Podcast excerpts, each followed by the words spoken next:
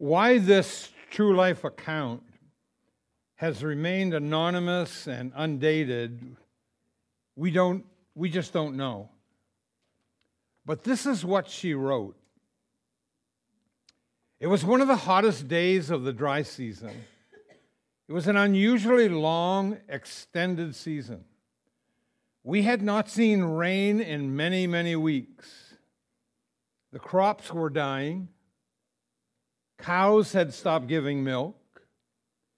Creeks and streams were long gone back to the earth. It was an extremely dry season that would bankrupt several farmers before it was through.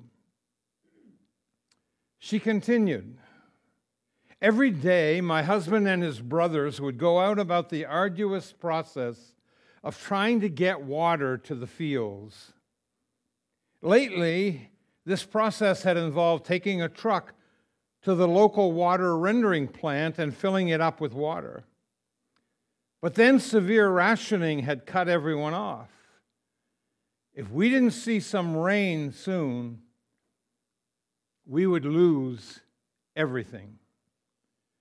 It was on this day that I learned the true lesson of sharing and serving and witnessed the only true miracle I've ever seen with my own eyes. She goes on I was in the kitchen making lunch for my husband and his brothers when I saw my six year old son, Billy, walking toward the woods. He wasn't walking, though, with the usual carefree abandon of a youth, but with a much more serious purpose. I could only see his back. He was obviously walking with a great effort, trying to be as still as possible. Minutes after he disappeared into the woods, he came running out again, back toward the house. I went back to making sandwiches, thinking that whatever task he'd been doing was complete. But moments later, however, he was once again walking in that slow, purposeful stride toward the woods. And this activity went on for an hour. Walk carefully to the woods, run back to the house. Walk carefully to the woods, run back to the house. Walk carefully to the woods, run back to the house. Finally, I couldn't take it any longer. So I crept out of the house and I followed him on his journey, being very careful all the time not to be seen, as he was obviously doing important work and didn't need his mummy checking up on him. Here's what I saw. He was cupping both hands in front of him as he walked, being very careful not to spill the water that he held in them. Maybe two or three tablespoons, tiny hands. So I sneaked close as he went into the woods. He kept walking, branches and thorns slapping his little face, but he, he, didn't, he didn't even try to avoid them. He had a much higher purpose. As I leaned in to spy on him, I saw the most amazing sight. Several large deer loomed in front of him. Billy walked right up to them. I almost screamed. for him to get out of the way. A huge buck with elaborate antlers was dangerously close, but the buck didn't even threaten him.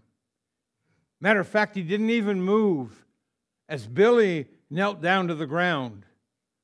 And there I saw a tiny fawn lying on the ground, obviously suffering from dehydration and heat exhaustion, and it lifted its little head with great effort to lap up the water cupped in my beautiful boy's hands. When the water was gone, Billy jumped up to run back to the house again, and I hid behind a tree. I followed him back to the house to a spigot that, that, that we had purposely some time before shut off. Billy opened it all the way up, and a small trickle began to creep out. He knelt there, letting the drip, drip, drip, slowly fill up his makeshift cup as the sun beat down on his little back. And it became clear to me at that moment the trouble he'd gotten into for playing with the hose the week before, the lecture he received about the importance of not wasting water, the reason he didn't ask me to help him It took almost 20 minutes for the drops to fill his hands. And when he stood up and began the trek back, I was there in front of him. And his little eyes just filled with tears. And he said, I'm not, I'm not wasting. And as he began his walk, I joined him with a small pot of water from the kitchen. I let him tend to the fawn. I stayed away. It wasn't my job, it was his. I stood on the edge of the woods watching the most beautiful heart I've ever known, working so hard to save another life. And as the tears that rolled down my face began to hit the ground, they were suddenly joined by other drops, and more drops, and more drops, and more drops. And I looked up at the sky it was as if God Himself was weeping with pride at my little Billy. Some will probably say, even here, ah, that was just a, a huge coincidence. Miracles don't really exist. It was bound to rain sometime. Sometime it was going to start. Well, I can't argue with that and I'm not going to try, she said.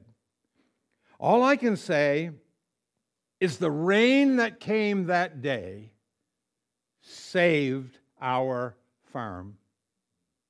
Just like those actions of one little boy saved another life.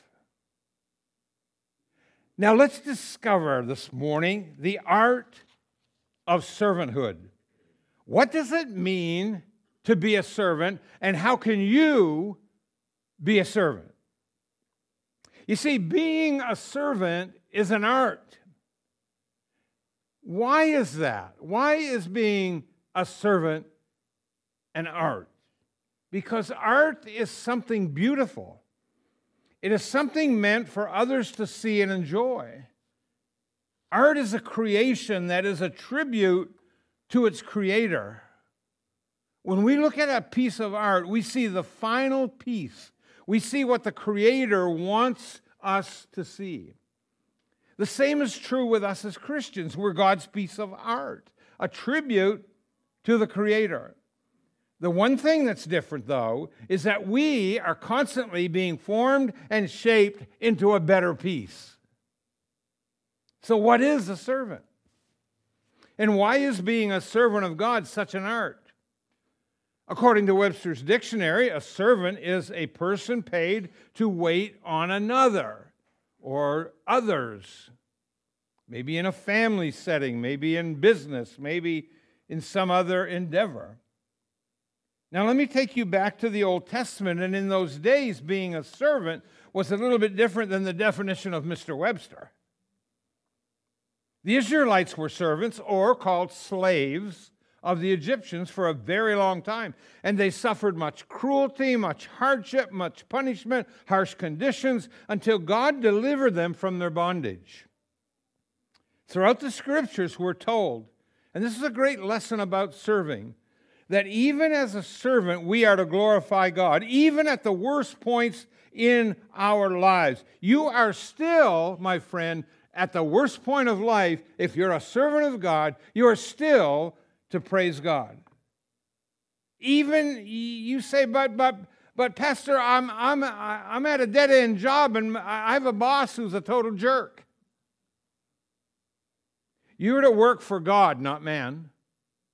You're to lift up God, not man. You're to praise God for what you have, not man. Sometimes this is easy advice to give, but it's hard advice to follow. You see, I believe that Jesus knew that we were going to have trouble being a servant, and at times in our lives, it was going to be real difficult. So that's why he led us by example. Stay with me. In order to help us understand this concept a little better, Jesus not only talked about being a good servant, but he lived what he taught. I love that. It's important to realize that Jesus did not have to wash his disciples' feet. He did not have to be beaten and spit on and mocked and scorned and ridiculed. He didn't have to carry a cross. He'd been given the power to rule over the whole earth. At any time, he could have made it all stop. But instead, listen to this he chose to endure all of it the pain, the suffering, the shame, the disgrace, all of it. Why?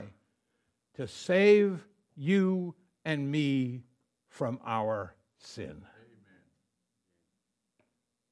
Matthew 5 14 and 16 says, You are the light of the world. A city that is on a, on a hill cannot be hidden. And neither do people light a lamp and put it under a bowl or under a bushel. Instead, they put it on a stand, and it gives light to everyone in the house. And in the same way, let your light shine before men, that they may see your good works and glorify your Father who is in heaven. Good, good Father. So, in what way are you being a servant?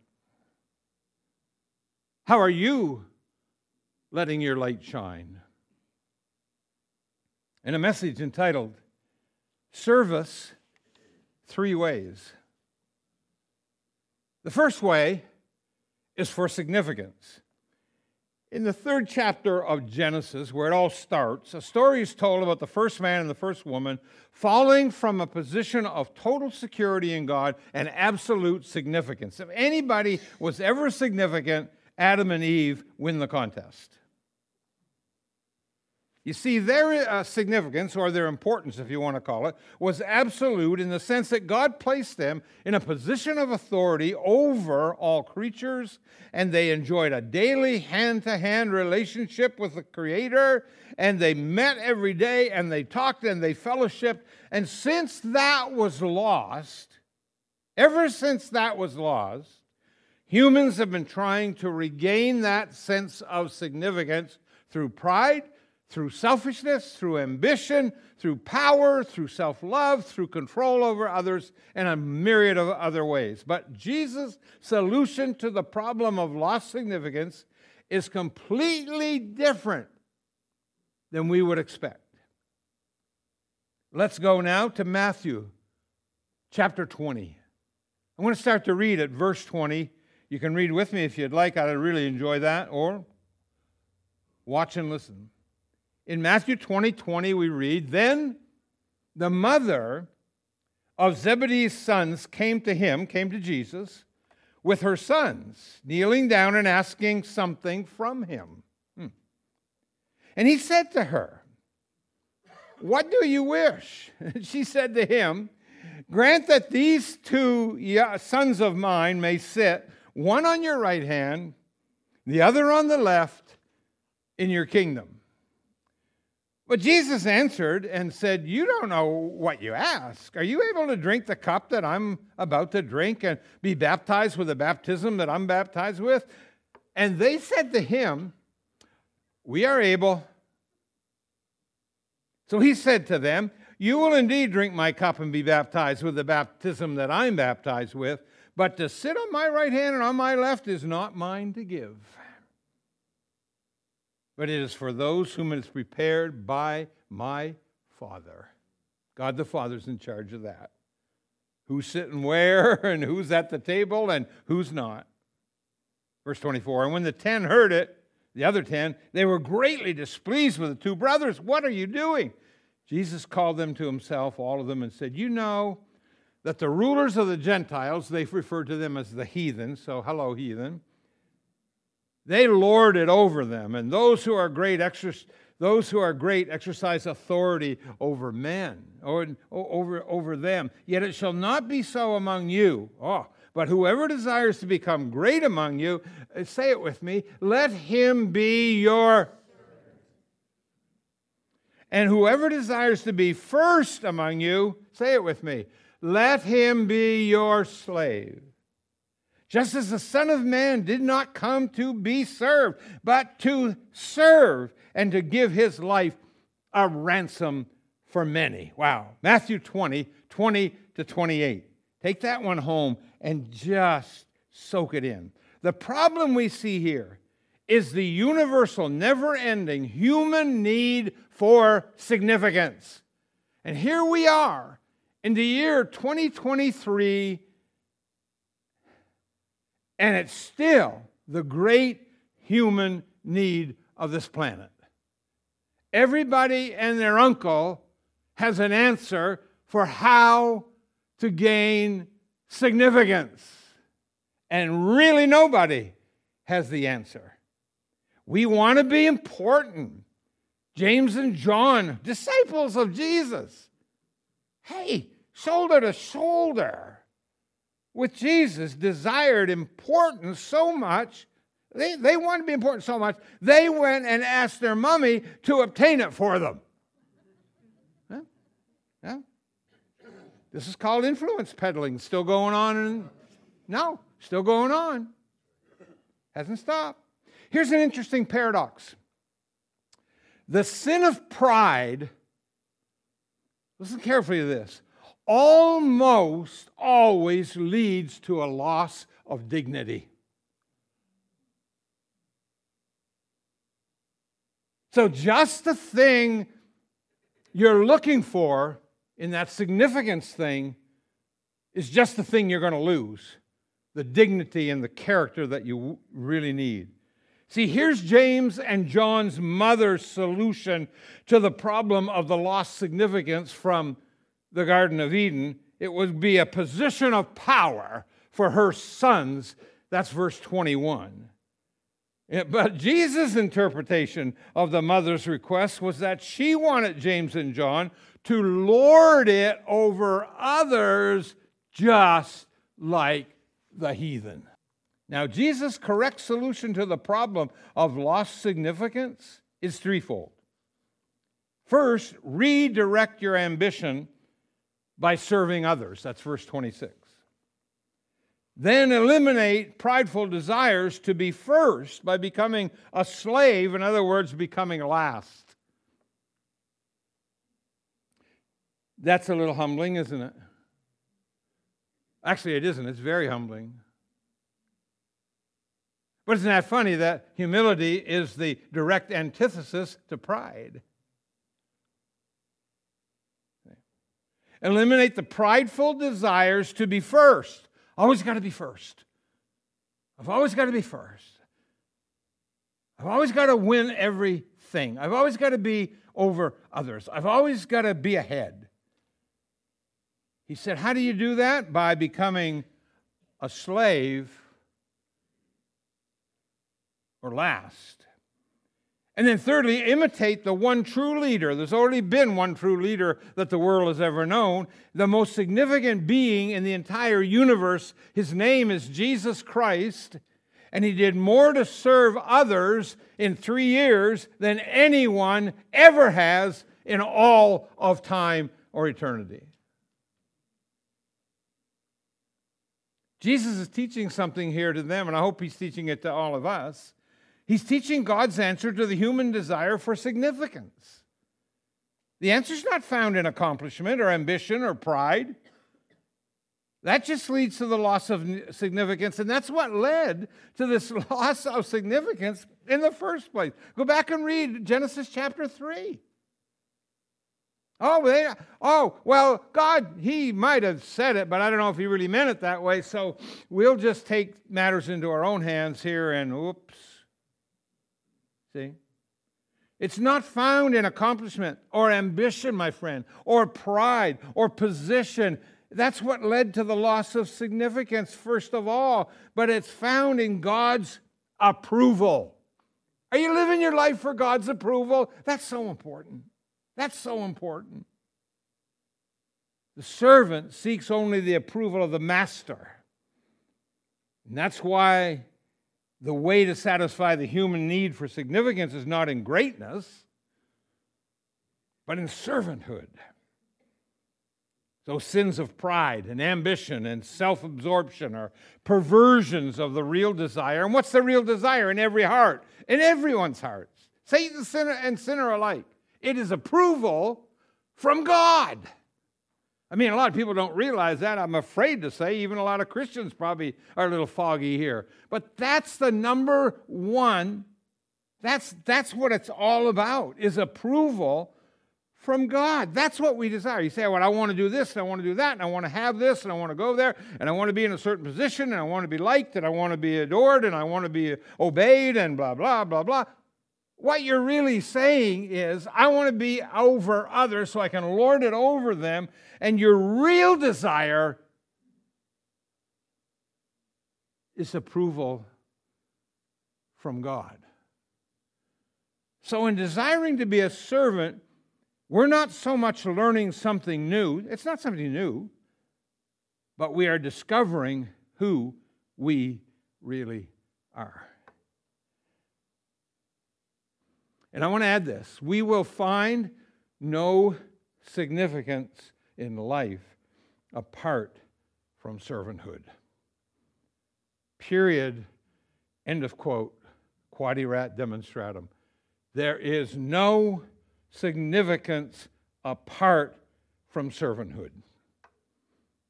Any way you want to cut it. You see, servanthood is an acquired taste for many going to ask a question that's kind of silly. I do would like you to respond. How many of you enjoy coffee? Don't get crazy. The overcaffeinated don't have to answer this. Just okay. How many of you like ice cream?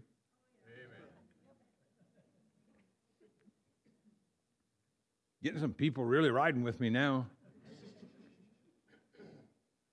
Of those of you who like coffee, on, be honest here, and there may be a few exceptions. I know there would be, but maybe not too. How many of you enjoyed coffee as a small, a very young child?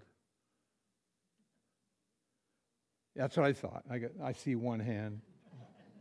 Okay, I saw that. I saw that hand. Make your way to the altar. I saw that hand. Okay. But for those who enjoy coffee, your taste for coffee probably came with what we call the maturing of your palate.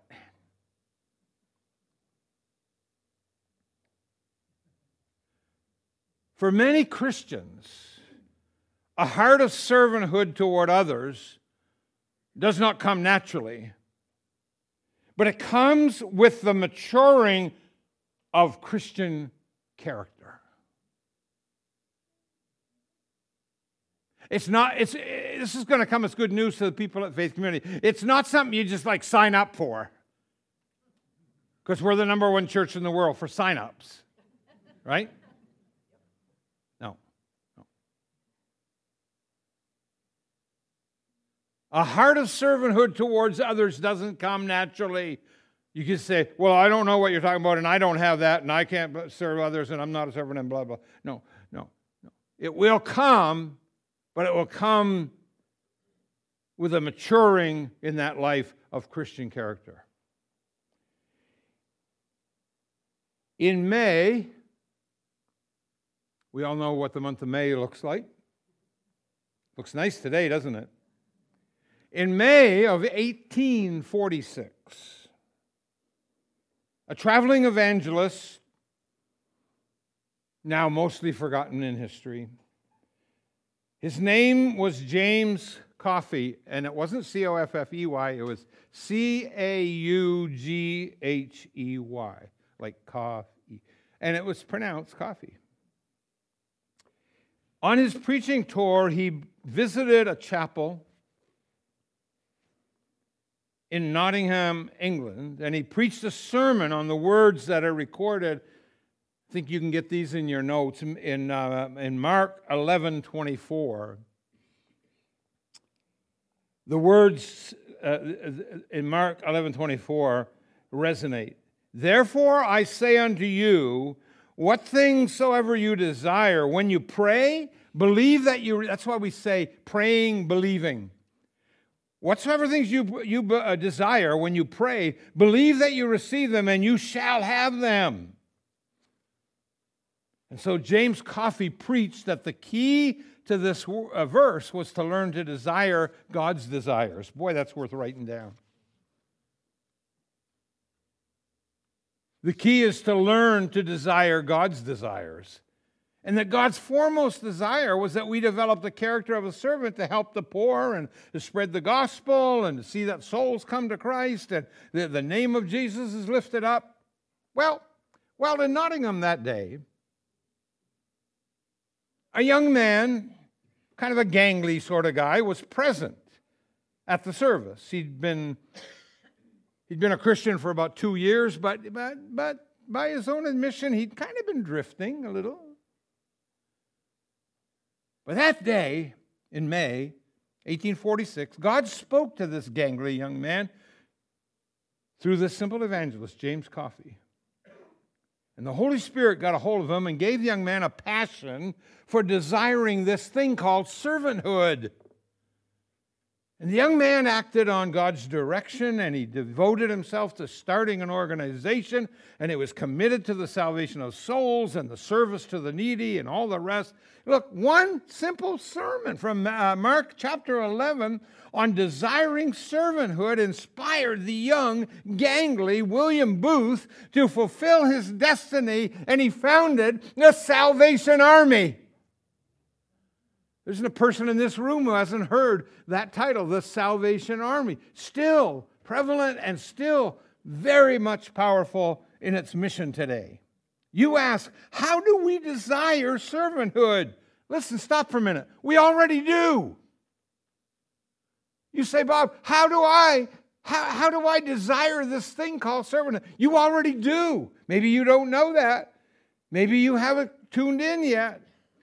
You think we desire, we think we desire position, we think we desire fame, we think we desire uh, rulership, we think we desire the self centered life, but in re- reality, you know what you desire? Same, uh, same thing I do, and the same thing everybody else in here does. We desire approval from God. And God's approval is manifest as He develops the character of His Son in us this is the beautiful part. The character of Jesus can be developed in us. Everybody wants that. The character, then, of a servant. So, what's our part? What's our part? Well, first, we need to spend time with God. If we're going to grow more into the image of Christ, we need to spend time. We need to become more like, because we do become more like those we spend the most time with. And secondly, we must be willing to say yes to God when He asks us to serve. A willing heart will stoke the flame of desire for servanthood. Are you willing? No matter what He asks, are you willing to say yes? Thirdly, we need to spend time with those who cheerfully serve. My word to you is avoid all grumbling servants. You say, well, who would that be? Those are the people who are only happy if they're grumbling or complaining. Their kind of service will not teach you to desire servanthood, and that won't land you in a good place. And fourthly, here the do not look at servanthood as a means to something greater. It already is something greater. I don't care what you're doing, where you've been, how long you've been doing it, how much fame you've received. Listen, there's nothing like serving the living God. Nothing. So I want to ask you now, knowing what you know and being as, uh, as informed as you are, and now being given the steps to take, can you possibly see yourself as a servant, or if you're already serving, as more of a servant. Can you imagine some ways that you could be a servant, maybe in the future? Maybe you've got a little growing to do yet. I don't know. Maybe you just haven't really found the niche yet, but God's preparing you and you're open to all these things. So, service today, three ways. And the first way is significance. Now, second way, service for others. I must say that on this Memorial Day Sunday, it is honorable and fitting this morning that we remember the sacrifice of our nation's great servants, the great veterans who gave their lives on battlefields abroad and, yes, right here at home. By some estimates, nearly 1.3 million Americans have shed their blood and died for freedom's cause.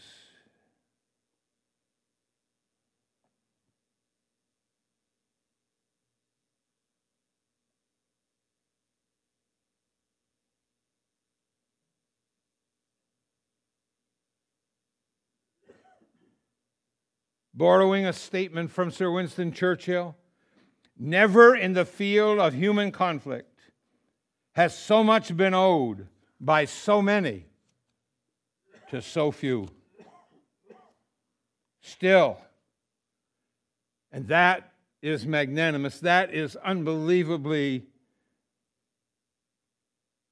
just it's just incredible when you think of the lives that have been taken, the blood that's been spilled being the son of a World War II veteran, I feel deeply whenever I think of these things. But still, as magnanimous as this number is, do you know that it pales in comparison? And I'm not saying it's, it's, not, it's not unbelievable, it's not terrific, but it does pale in comparison to the number of men, women, and children who've given their lives for eternity's freedom's what we call eternal cause. Let me explain. Michael J. McClymond many years ago wrote in a Christian uh, uh in a Christian journal. He said this, and I quote: "The total number of Christian martyrs during the 20th century is reported to be 45 million." He finished his thought by defining Christian martyrs as, again, quote, believers in Christ who lost their lives prematurely in situations of witness as a result of human hostility. End quote. And you know, truth be known, only God knows how many more have shed their blood for the cause of Christ in these last 2,000 years. And it's fitting this morning that we likewise remember their sacrifice. And I want to say, still more fittingly, and all of this is important, every piece of it that I've explained. Even more fittingly, it's important that we remember the one that those Christians believed in, who shed the purity of his blood for freedom's cause. For without the sacrifice of our risen Lord, we in America and many around the world would not enjoy the freedoms and the liberty that we love and that we know so well. Service three ways. First, for significance. Secondly, for others. And third, for the team or for the kingdom. Oh, oh, oh, this just in, this just in, this is breaking news, breaking news just in, breaking news. Uh, yeah, turn it up, turn it up so you get it. Everybody, breaking news. You are needed in your church. Amen.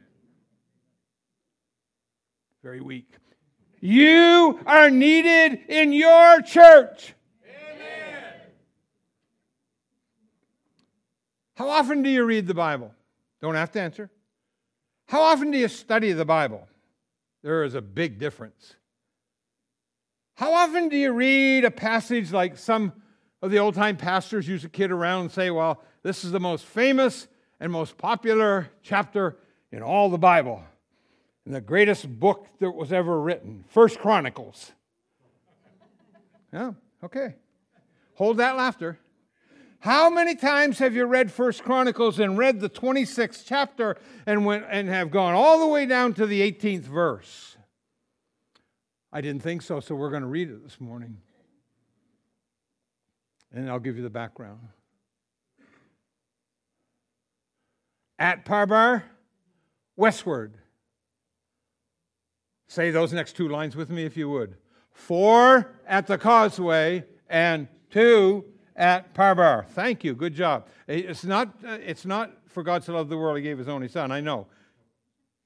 And you thought that was the most off quoted and most popular, but this is the most popular one here.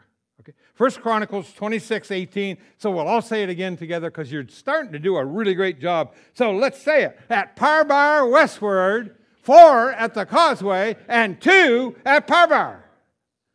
Amen? Can I have an amen? amen. Now, some people would amen anything, wouldn't they? Yeah, yeah. I've read that before. You maybe you have. And since you read the Bible, because you've read it all through, I know, kiver to kiver, but but it's it's you probably figured that it came in after you finished reading it. But I have read that before, but but I didn't research that verse, you say. Well, good. Then I want us to dissect, dissect this, and then I want to analyze it. And now you're going to ask, what on earth is a parbar? Does anybody know? No.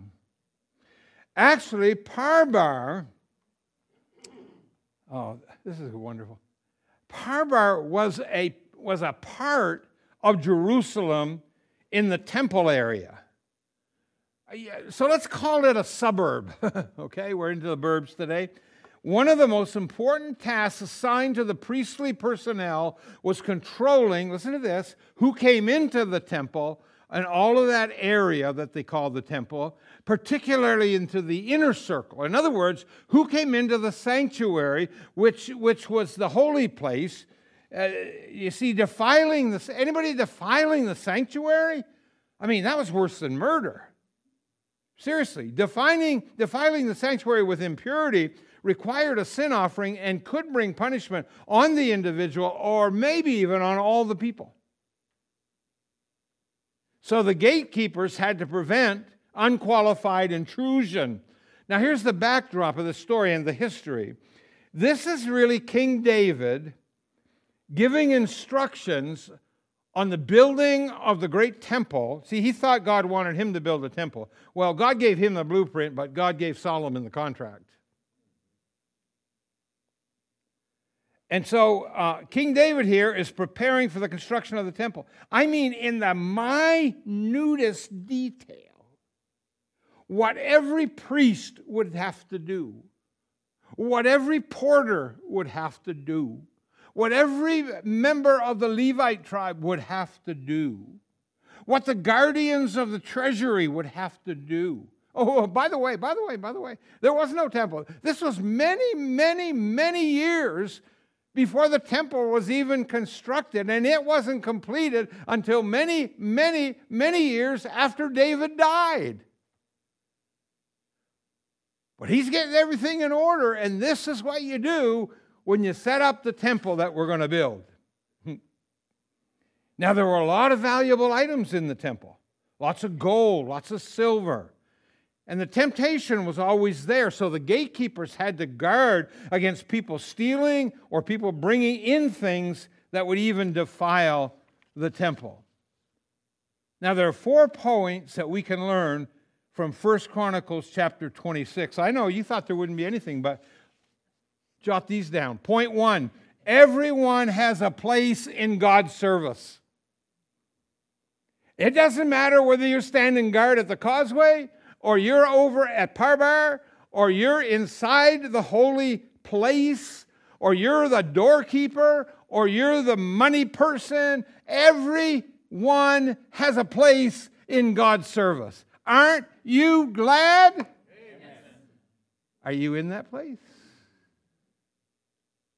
Because everyone has a ministry. And when I say everyone has a place in God's service, I don't mean everyone has a favorite chair. I mean you have a ministry. Maybe you're a prayer warrior. What? A ministry. A prayer warrior. I hope you say, oh, yeah, I can't do much. Uh, I'm only a prayer warrior.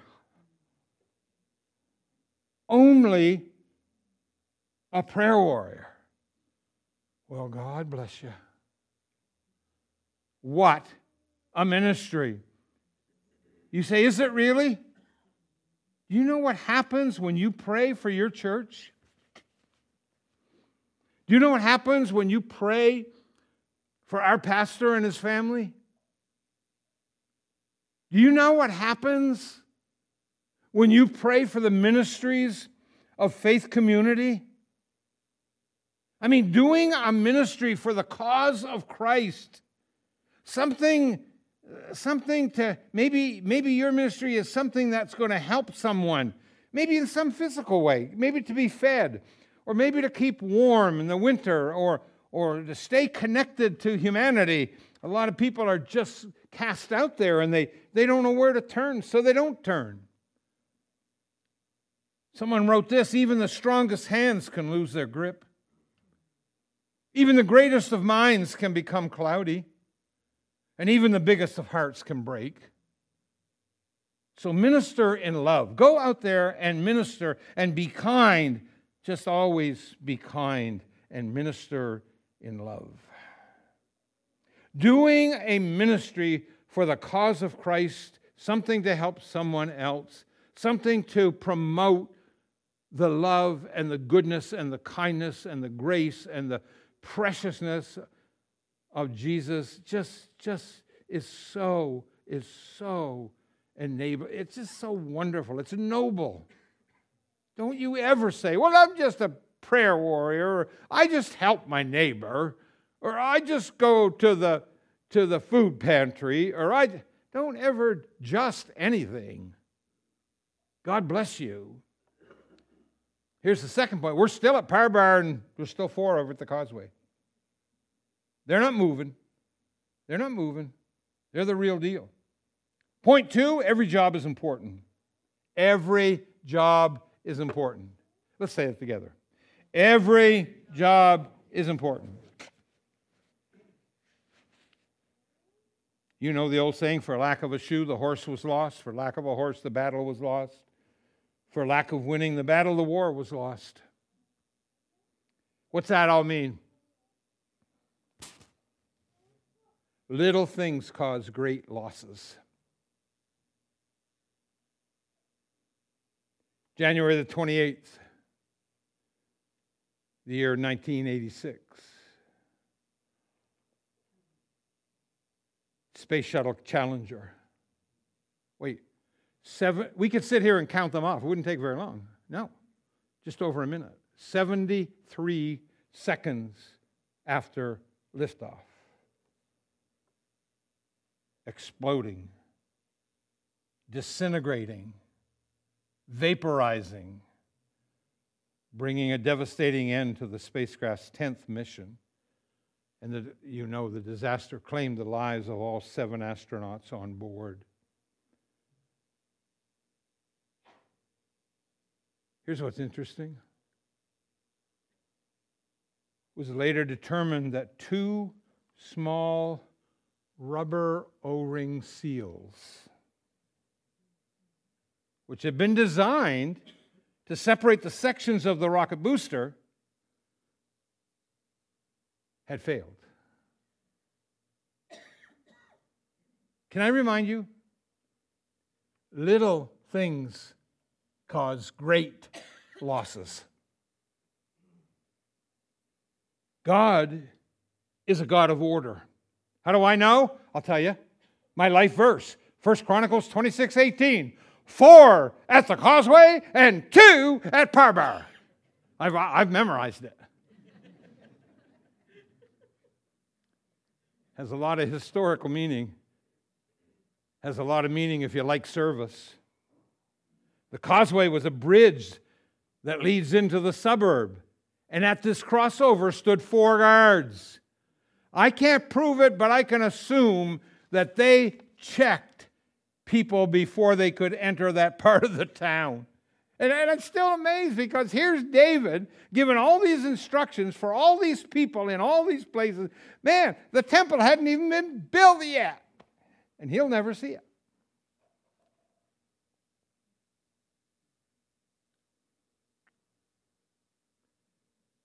Solomon, Bathsheba's son, is going to be the next king. Each of those kings reigned 40 years. It took Solomon seven years to build that phenomenal temple. You think that's something? It took him 13 years to build his own house. And that's another message on priority. Solomon, how's your building stuff going on? Well, pretty good. Pretty good. Yeah. What's your house look like compared to the temple? Well, we won't talk about that.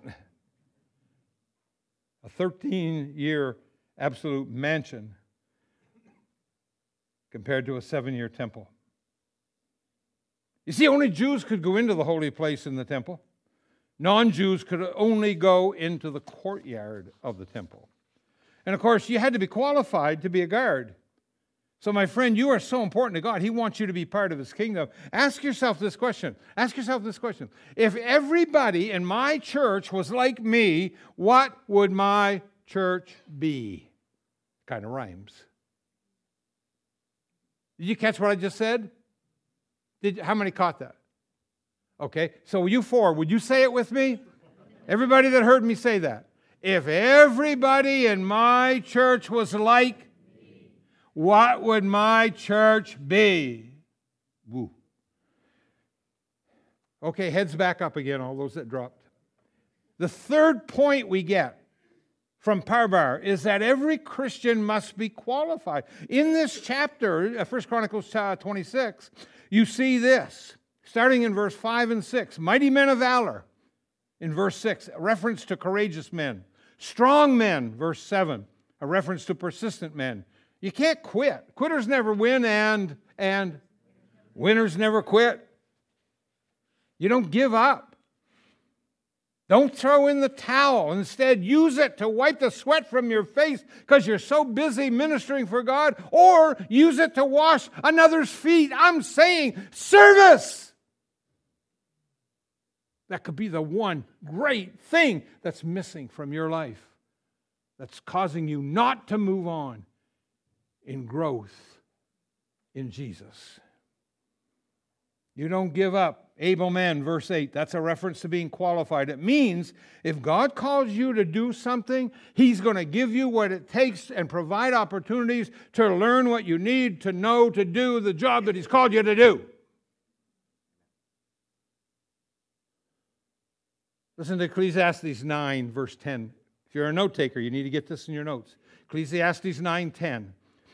Whatsoever your hand finds to do, do it with your might there's no work, there's no device, there's no knowledge, and there's no wisdom in the grave. That's where you're going. So don't wait. And then the fourth point we get from Parbar, I love this, is that the greatest ability is dependability, not availability, dependability. I've had people say to me, listen, whatever you need, Pastor, uh, I'm available. I'm available. Availability, yeah. They may say, look, whatever you need, just give me a call. Just give me a call. If you need me to do something, and they mean well, and I think they mean it when they say it, and you call them, and well, well, today's not a good day. I can't do it right now or this afternoon. See, something else has come up that they feel is more important, and they choose to do it instead. So their availability, quote, doesn't accomplish anything. But if someone keeps their commitment, oh, I love that. People who are committed, they keep their commitment, and you can depend on them, that's worth a whole lot. I'll tell you, we got, I'll give you one great example right here at Faith Community. And that's the, the members of our worship team. Wow. Wow. That's way beyond availability. That's dependability, just way beyond availability. Now, let's go back to Parbar and we'll finish up. The four that are over there guarding the causeway and the two who stay at Parbar were dependable. They did their job. They didn't have an excuse when it came time for them to do something. They had their place. They were in it.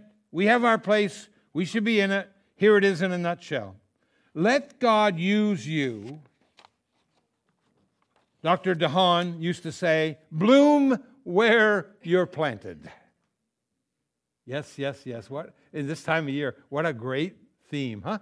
Bloom where you are planted. And so I ask, are you a servant? Are you a servant? Are you serving? Can't, I really couldn't imagine a servant who isn't serving. Well, then let me ask it this way Are you willing to serve?